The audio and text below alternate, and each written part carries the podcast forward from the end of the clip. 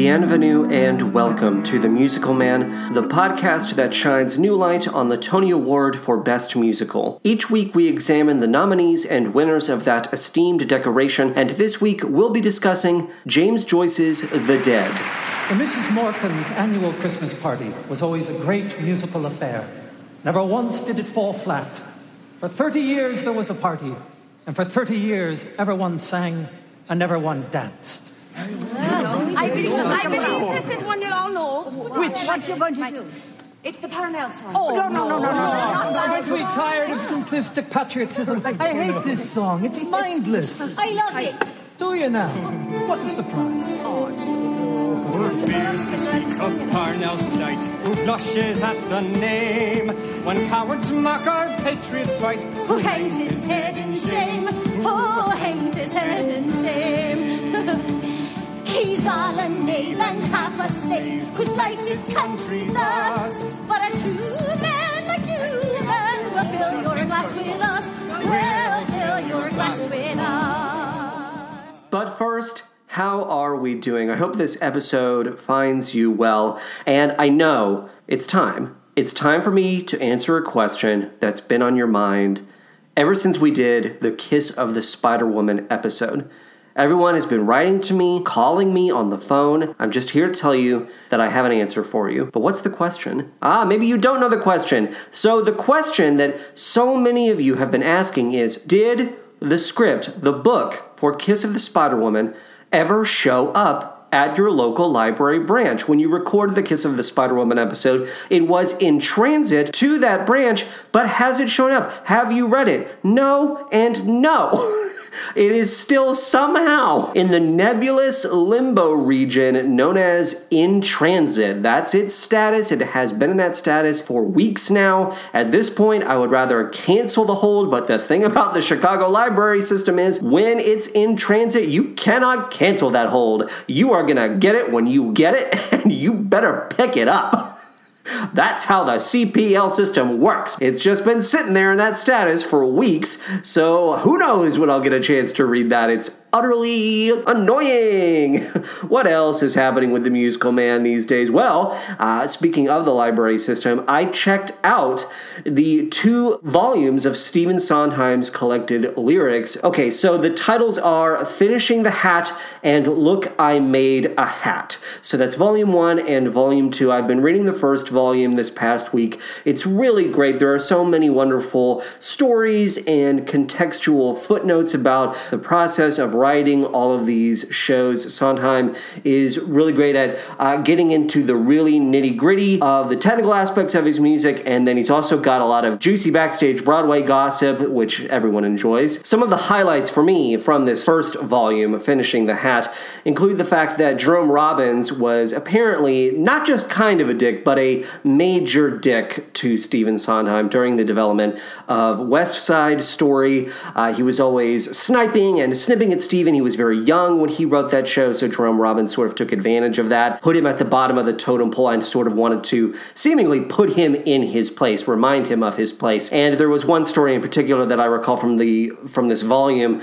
uh, in which Jerome Robbins unfavorably compared Stephen Sondheim to a composer that he knew Stephen hated, and he knew that it would really bother Stephen if he was compared to this particular composer, and that's why he did it, because that's Jerome Robbins, baby.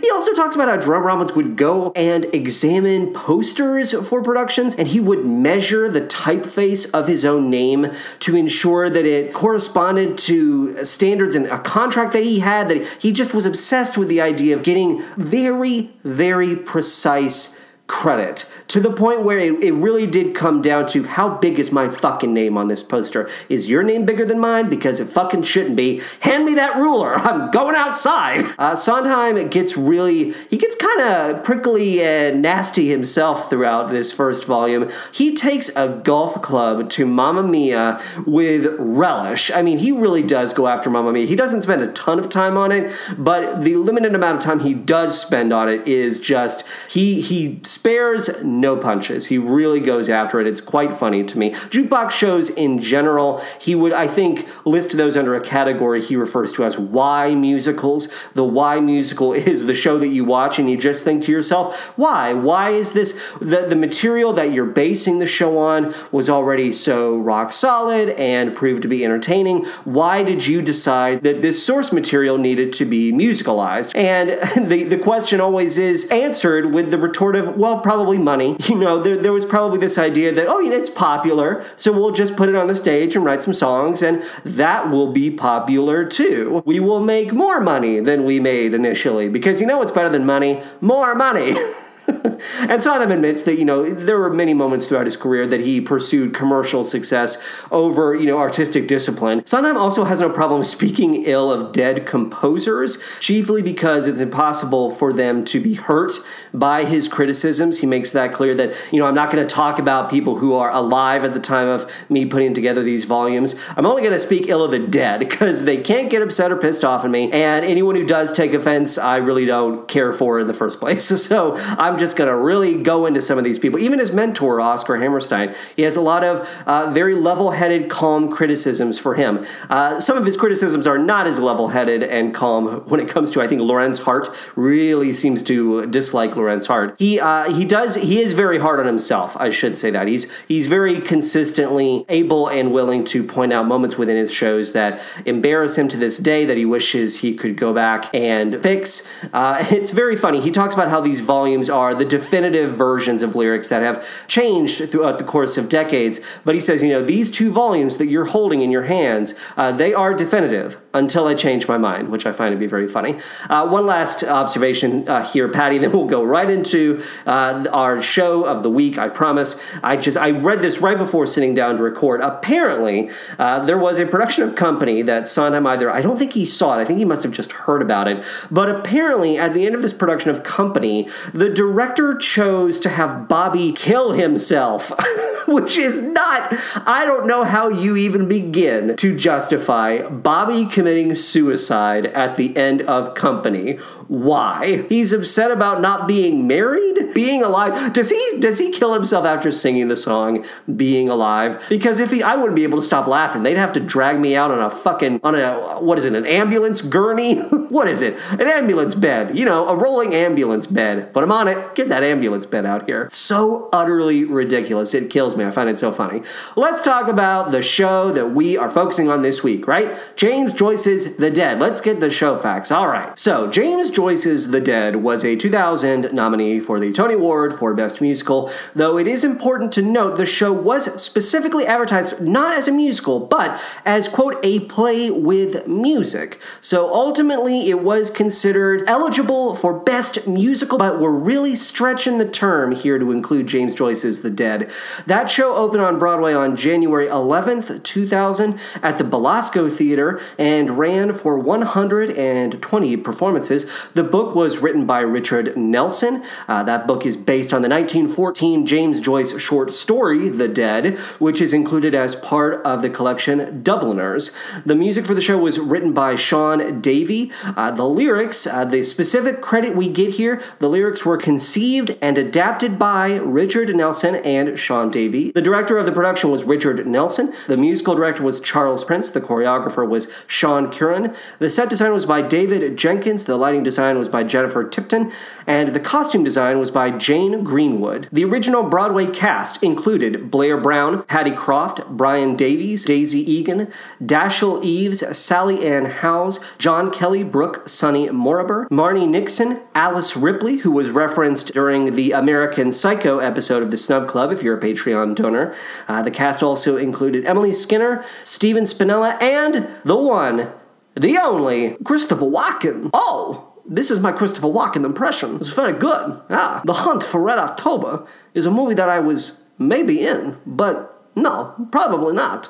It's getting worse. If you've ripped the earbuds out of your ears in disgust, I wouldn't blame you at all. Uh, so this would have been Christopher Walken during his blast from the past, Sleepy Hollow phase, 1999-2000. I checked the IMDb. I checked the filmography. That's where we are. Just to, and he's the lead. Christopher Walken is the lead in this show, I should say. Tony nods. So the show was nominated for Best Musical, of course. It was also nominated for Best Original Score, Shaun Davey and Richard Nelson. It was also nominated for Best Performance by by a leading actor in a musical, Christopher Walken, and it was also nominated for Best Performance by a Featured Actor in a Musical, Stephen Spinella. Uh, it won Best Book of a Musical, so that award went to Richard Nelson. Five nominations total, one win. So I read the original short story. Uh, many people consider it to be a novella due to its length. It's just long enough to where it's sort of straddling that line. To spoil it, I did read the original short story because I couldn't find a copy of the book. I was not able to track that down down, unfortunately.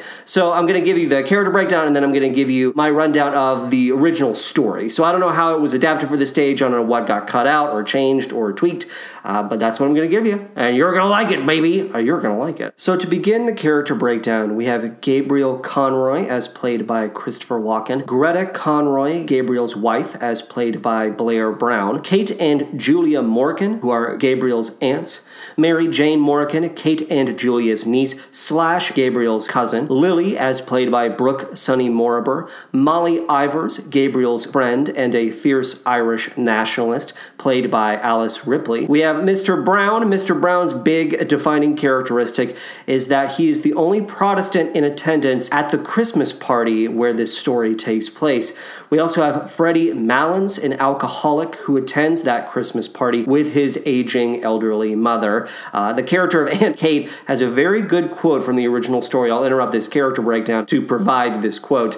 Uh, Kate says of Freddie, she's talking to Gabriel, she says, Slip down, Gabriel, like a good fellow, and see if he's all right, and don't let him up if he's screwed. I'm sure he's screwed. I'm sure he is. She keeps saying screwed as a synonym for drunk, plastered wasted. I find it to be very funny. And the only other characters we have are Bartle Darcy, a retired opera tenor, and Michael Fury, Greta's love from her childhood, who fell ill and died. So Joyce would later allude to the characters of Gabriel, Greta, Kate, Julia, and Bartle in Ulysses, though none of them make direct appearances in the novel. So if you've read Ulysses, which I have not, you just had a wonderful little bit of trivia. For the rest of us, it's just only mildly interesting. That's, that's about as much as we could get out of that. The plot revolves around Kate and Julia's annual Christmas party, which I did make reference to. Uh, this party is described as an event that is always well attended and thoroughly successful. Gabriel arrives with his wife, Greta, a few hours late to that Christmas party. His thoughts focused on a speech he is expected to give after dinner. Now, Gabriel has written several speeches for these Christmas parties over the years, but he's concerned the inclusion of some poetry. He's chosen to include some poetry in his latest speech. He's afraid that it will leave the less educated partygoers baffled and annoyed. This is the first sign that Gabriel is both neurotic and more than a little full of himself, a little condescending. While removing his winter clothing, Gabriel strikes up a conversation with Lily, the young woman who assists Kate and Julia, and has spent the majority of the evening receiving guests as they arrive. Gabriel has known Lily since she was a very little girl, and when he confirms she recently completed her schooling, he asks if she has any marriage plans in development. This comment causes Lily's mood to darken somewhat, and she makes a comment about men wanting nothing more than what they can get, essentially. Specifically, I did write down the quote The men that is now is only all palaver and what they can get out of you. This comment baffles Gabriel, and he very awkwardly forces a tip into Lily's hand. She tries to refuse it, but he insists before he joins the rest of the partygoers. This is what I refer to as awkward interaction with woman one of three. Uh, in summary, that, that boiled down from Gabriel's perspective. Lily's being a weird bird, she is. Is Lily in a bad mood? Is it my fault that Lily is in a bad mood? Ugh, I'm all verklempt and slummoxed. Oh, how I'm slummoxed, I do say. That's my summary of awkward interaction with woman one of three. During the Christmas party, Gabriel interacts with Molly Ivors, who is quick to reveal how she's discovered something about Gabriel, namely how Gabriel has been writing book reviews under a pseudonym for the unionist paper, The Daily Express. When she's not pressuring Gabriel to embrace his Irish heritage, Molly mockingly refers to him as a West Briton, aka a supporter of English rule over Ireland. This thoroughly irritates Gabriel to no end, though he has no idea how to respond, express himself. When Molly decides to leave the party early, Gabriel offers to walk her home since she lives nearby, but this offer is politely declined by Molly. Her cheerfulness upon exiting, she's in this very uh, sort of maybe performative, but maybe genuinely happy mood, and this mood really perplexes Gabriel. So, awkward interaction with woman, two of three in summary. this is just, again, my, my summary of Gabriel's attitude, seemingly. Uh, she insulted me, and I'm clearly upset about it, so why is she acting all happy and refusing my offer to walk her home? What a fucking weird bird! How annoying! Urgh, women! Before I get to the story's finale and the third of those awkward interactions, I'll provide some highlights from the Christmas party. So, number one, Gabriel's Aunt Julia sings a song for the group that is met with great enthusiasm, leading Aunt Kate, her sister, to bemoan what could have been for her sister if she hadn't wasted her time with the local choir. I'm pretty sure it's implied women were eventually kicked out of the local choir, which only infuriated Kate all the more. For her part, Julia seems unfazed by these developments and almost maybe is a little embarrassed by all of the praise that she receives for singing. Number two, Bartle Darcy, the retired opera tenor, finds himself in a conversation about the current generation of opera singers, which many uh, in attendance agree are not nearly as talented as their predecessors. One guest mentions how they recently saw a black man perform opera on stage, which produces a few side eye reactions. No one's being openly, outwardly racist, but there is sort of a, a confusion on the part of everyone involved in this conversation. Freddie Malins, the alcoholic, he's he interjects with a bit of really it's it's really clear eyed analysis of what's going on because he he pointedly asks, in effect, why do you not like this guy? Is it because he's black? This brings the conversation to a crashing halt, and the subject is very calmly, very quietly changed after a moment of silence. And number three, Gabriel's speech goes off without a hitch. He extols the virtues of his aunts and cousin uh, who have thrown this party for everyone, taking time to compliment their hospitality and their good humor specifically. This is used as a springboard to decry the new generation. So again, we get more commentary on the current generation, which Gabriel believes is living in a quote, skeptical, thought tormented age that does not value humor or hospitality nearly as much uh, as their predecessors do and have in the past. This bit, this little dig at the current generation, was added into the speech at the last minute, and only after Gabriel's awkward interaction with Molly Ivors, this was meant to make her feel like an idiot for insulting him, and she's already gone, so it doesn't matter. And he's left feeling very unsatisfied in regards to that little inclusion in his speech. The party comes to an end, and Gabriel's thoughts quickly turn to his wife. Greta. Upon seeing her on the staircase, he is struck by her beauty, wondering how he could potentially capture her in a painting. In this moment, Greta is absorbed by the sound of an old Irish song being played on a piano in another room of the house. But Gabriel is only transfixed by her appearance. As he walks behind her in the snow, Gabriel also does not notice how Greta is discussing that Irish song with the man who had been playing it moments earlier because he is too busy thinking about the life they have shared together and how he really, really wants to fuck. He really wants to bone down with his wife. It's pretty clear that Gabriel is drunk, uh, considering he spent like an hour carving up a big ass goose while drinking nonstop. He was just guzzling sherry and port and all that. He was mixing his alcohol. Never a good thing. And now he is just straight up itching to scratch that fuck itch. Ooh, I've got a fuck itch and I have got to scratch it, baby. And when we get back to our place, I am going to fuck her. When Gabriel and Greta eventually return to their home, though they may arrive at a hotel, this was a little unclear to me. Hotel, home, not sure. Gabriel is practically vibrating. He is so damn horny. But he wants Greta to come to him, not the other way around. And so they engage in a bit of stilted chit chat that very quickly begins to low key enrage Gabriel. You see, he's thinking to himself essentially, when is she going to cross over to my side of the room and tell me to fuck her, essentially? Greta does eventually kiss Gabriel, only to dissolve into tears and confess what's been on her mind since they left the party. The Irish song she heard being played was once sung by a boy she knew as a child, Michael Fury.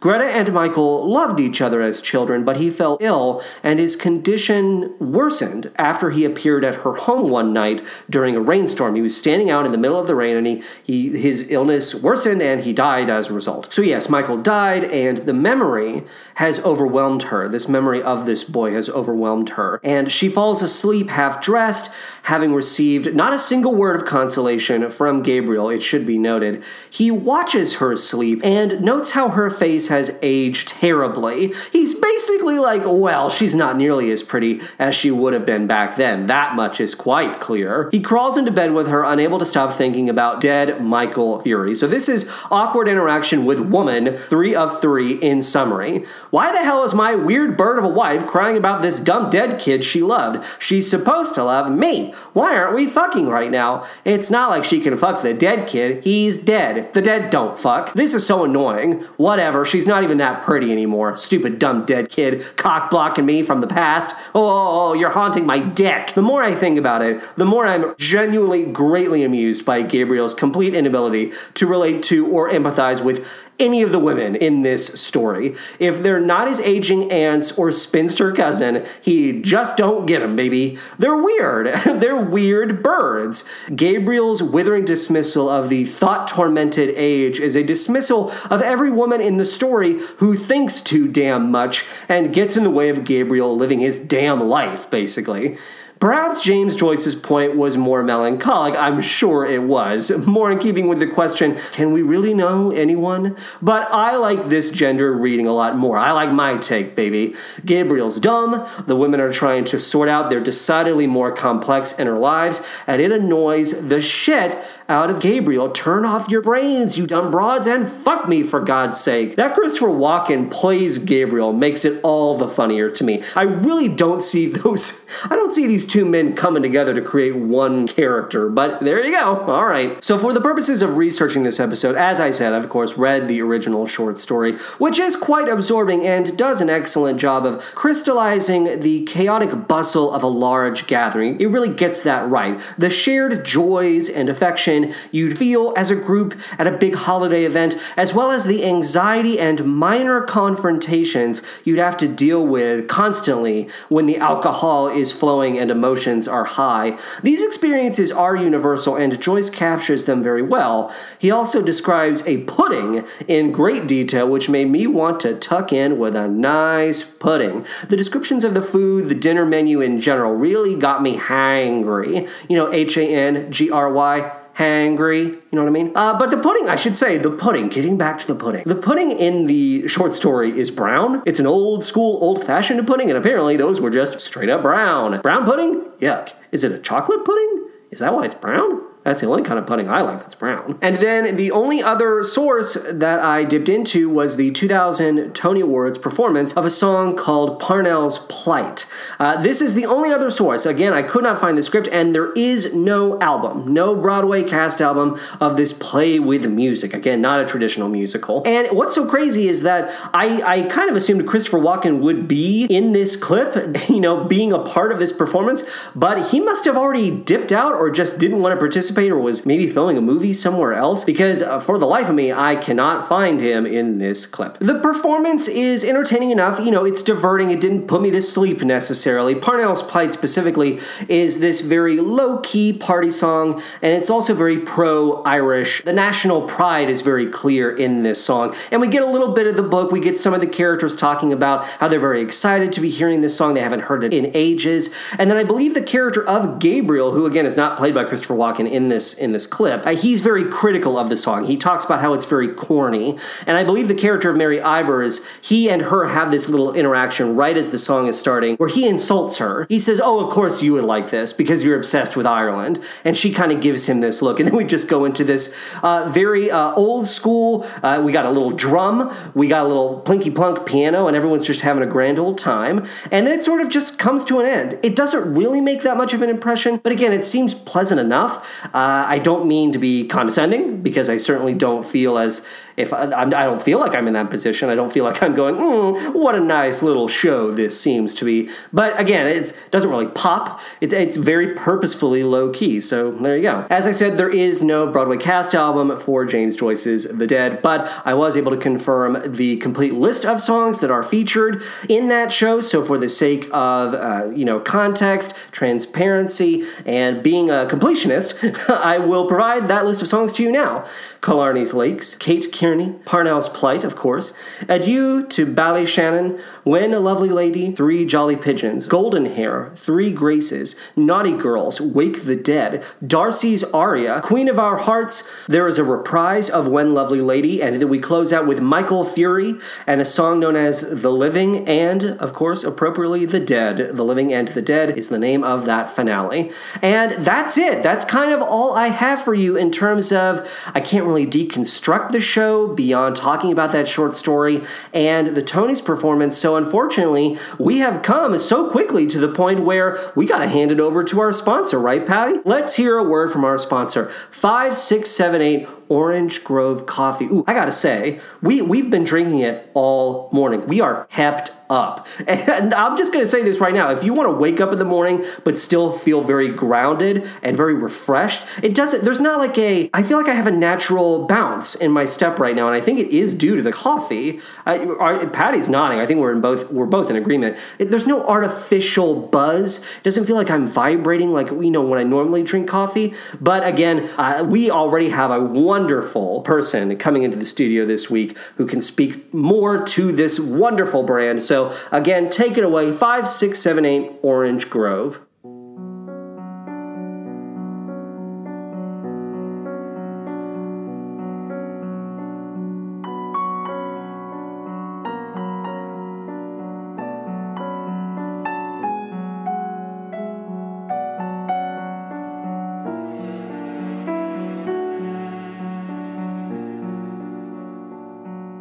My name is Henry Jekyll, and you may know me as a doctor and a scientist and the mm, the co-lead of Jekyll and Hyde, the musical. So, so thank you for uh, you know, thank you for paying attention. Thank you for knowing who I am. Thank you very much. You know, I don't get a lot of credit. Uh, the the other half of me, uh, Ed, Edward Hyde, that's that's his name. How could I forget it? You know, Edward Hyde gets a lot of attention because he's very he's very big personality. I'm a bit of, I'm more low key, uh, but I, I'd just like to thank everyone involved for just having uh, giving me the opportunity to have the spotlight because if I swear to God, if, if if I was sharing the spotlight right now with Edward Hyde, if I allowed him to come out right now, I'm going to tell you what he would say, and you wouldn't appreciate it. He would start saying the word cuck within 1.9 seconds. He would call me a cuck. He would call everyone in the studio a cuck, and I'm just I, I'm thankful for you. It's it's just so rare that I get a moment to myself, and when I do have a moment to myself. I like to tuck in, it's true, with a cup of 5, 6, 7, 8 Orange Grove. I love the citrus zest, and uh, as was just mentioned moments earlier, just mere seconds earlier, it does. It gives you this very organic boost of energy. I'm not, I'm not, I'm not dealing with the shimmy shams. Not a scientific term. Again, I am a doctor and a scientist, uh, but I do like to play, play around with terms a little bit. I, I like to call them the shimmy shams, and I got them constantly on all of these other brands of coffee. I was constantly feeling uh, very out of sorts. When really, when you wake up in the morning and you're feeling groggy, you want to just hit the ground running, but hit it smoothly, hit it calmly, not crash into it. And frankly, all of those other coffees, when, when they made me jittery, they made Edward Hyde come out. And the Orange Grove doesn't do that. It allows me to stay in my own skin, and that's wonderful because I don't wind up calling everyone around me a cuck. I'm calling everyone a cuck constantly, and I try to tell them it's not me, it's Edward Hyde. And some people understand. My wife, thank God for her, thank God for her, but others, not so much. People get really upset with me. Someone put a tomato in my mouth. Mouth. That's right, they did. They put a fuck all tomato in my mouth. They opened my jaw, and I do apologize for cussing. That's more of the Edward Hyde coming out. You know, I'm actually, I'm getting more anxious the more I talk about him. I can feel him sort of bubbling up to the surface. So I'm just going to end it there. Five, six, seven, eight Orange Grove coffee. You can count on it. And thank you again. Uh, my, I'm so embarrassed. My, my cheeks are flush, and my, oh, my glasses are starting to fog up. So that's definitely a sign that, oh, I can feel it coming in the air of night. Oh, I have to go. Five, six, seven, eight. Ah, coffee. Ah, Orange Grove. Ah, you can count on it. Ah.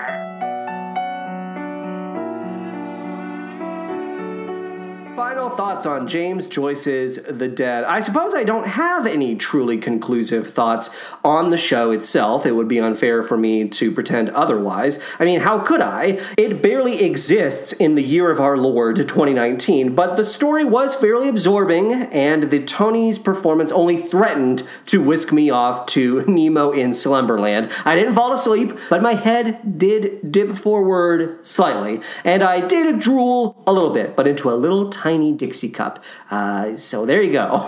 only a little bit, okay? I only drooled a little bit, okay, mommy? Okay, mommy? So in the year 2000, uh, the, the show that won the award for Best Musical was Contact, and the other nominees that year were Swing and The Wild Party. Now, I myself am partial to Andrew Lippa's version of The Wild Party over that of Michael John LaChiusa, but Lippa's show ran off Broadway and thus was never eligible for any Tony Awards. That being said, LaChiusa's The Wild Party can claim Eartha Kitt as a cast member, which is enough to make me think it should have won out over the likes of Swing and Contact. This is a very strange season overall. When you consider Contact and Swing are clearly dance revues and not musicals in the traditional book or integrated sense. Swing has a credited book writer, I should say, but according to Wikipedia, the show has no dialogue. So what the hell is up with that? I have to ask. And remember, The Dead was advertised as a play with music, so we're really stretching the term musical when nominating all three of these shows. Slim pickings overall. And when you look for potential replacements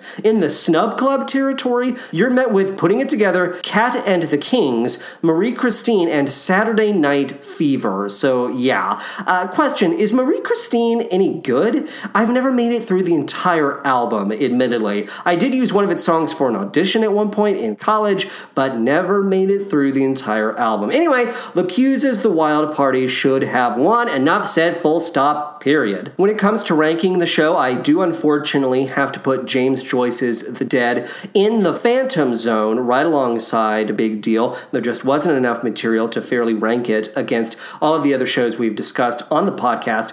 But I do have a great deal of changes to announce in regards to our current ranking. Now, I've been I've been making this clear. The ranking of the shows can change at any time. I've put that out there over the course of several several episodes, and I, this week I just I was inspired to really give the list a hard look, and I have decided to make some changes. So let's talk about those changes. Sweeney Todd, which just last week was in the number two slot, has moved to number three. Man of La Mancha, which was previously at the number six slot, is now sitting comfortably in the number five slot.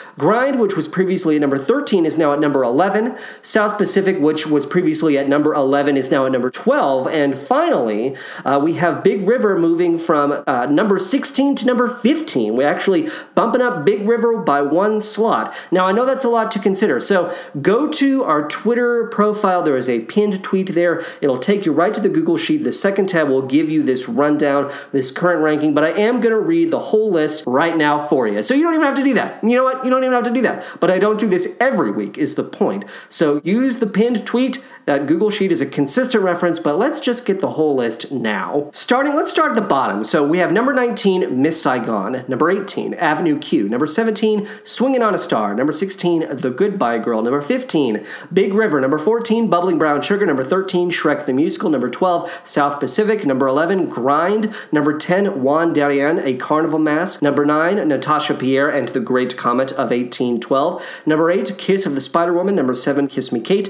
Number 6, The Producers. Number five, Man of La Mancha. Number four, Passing Strange. Number three, Sweeney Todd. Number two, Into the Woods. And number one, as always, forever and always, unless something comes along to really disrupt things, Caroline or Change. Now, I know just last week, again, Sweeney Todd was above Into the Woods, so what made me change that? Well, honestly, at the end of the day, they kind of are always, there's a fluidity there, there's a flexibility there in regards to those two slots.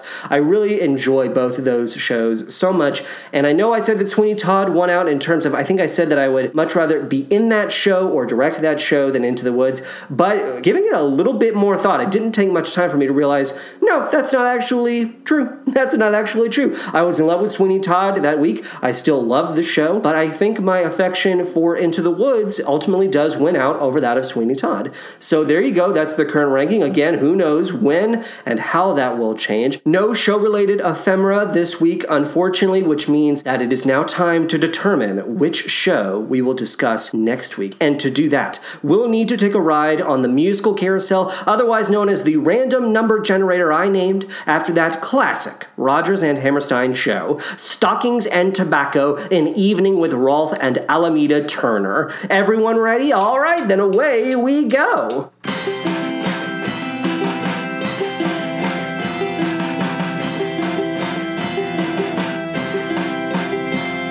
Ladies and gentlemen, I have stepped off of the musical carousel. I couldn't be happier with where we have landed. This is one of my favorite shows by a mile. This is a nominee from 1981, and it is Woman of the Year starring Lauren Bacall. I love this show. The score is so good, and I am so excited to be talking about it with you next week. So, fantastic. So, oh, Woman of the Year. It's a show that I don't think a lot of people know all that much about. So, again, really excited to be uh, bringing that to you next week. If you are interested in financially supporting this show, which is made available for free, we have a free feed, of course, through iTunes, Stitcher, and Podbean. But if you want to financially support the show, go to patreon.com slash musicalmanpod, where you can get a, a complete breakdown of all of our pay tiers. You can donate one, three, five, or ten dollars a month. Uh, the only thing that I'll mention right now, you're going to have to go to that website, patreon.com musicalmanpod, to get all the details.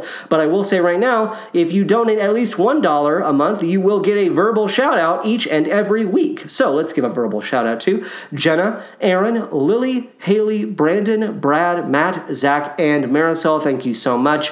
Uh, just to let you know, if you do decide to donate to the show, thank you in advance. That money goes toward the purchase of cast recordings, movie rentals, and offsetting Podbean costs. If we ever get to the point where we're bringing in $100 or more in total monthly donations, that will result in my producing M3, the movie musical man. If you're listening through iTunes, please go to the iTunes store and write a five star review. If you let me know you have done as much, I will send you my cover of Light My Candle from Rent. You might be streaming the show through musicalmanpod.podbean.com or Stitcher. We are available on Twitter, that's at musicalmanpod, and you can email me at musicalmanpod at gmail.com. Much thanks to Marisol for correcting my pronunciation of the title of the novel on which Kiss of the Spider Woman is based. Uh, the correct pronunciation of that is El Beso de la Mujer Araña. I hope I got that right. I gave myself one take to really cleanly say that. So, Marisol, give me that feedback. Uh, also, as always, I'm 100% here to field any responses you might have to my previous commentaries, this commentary.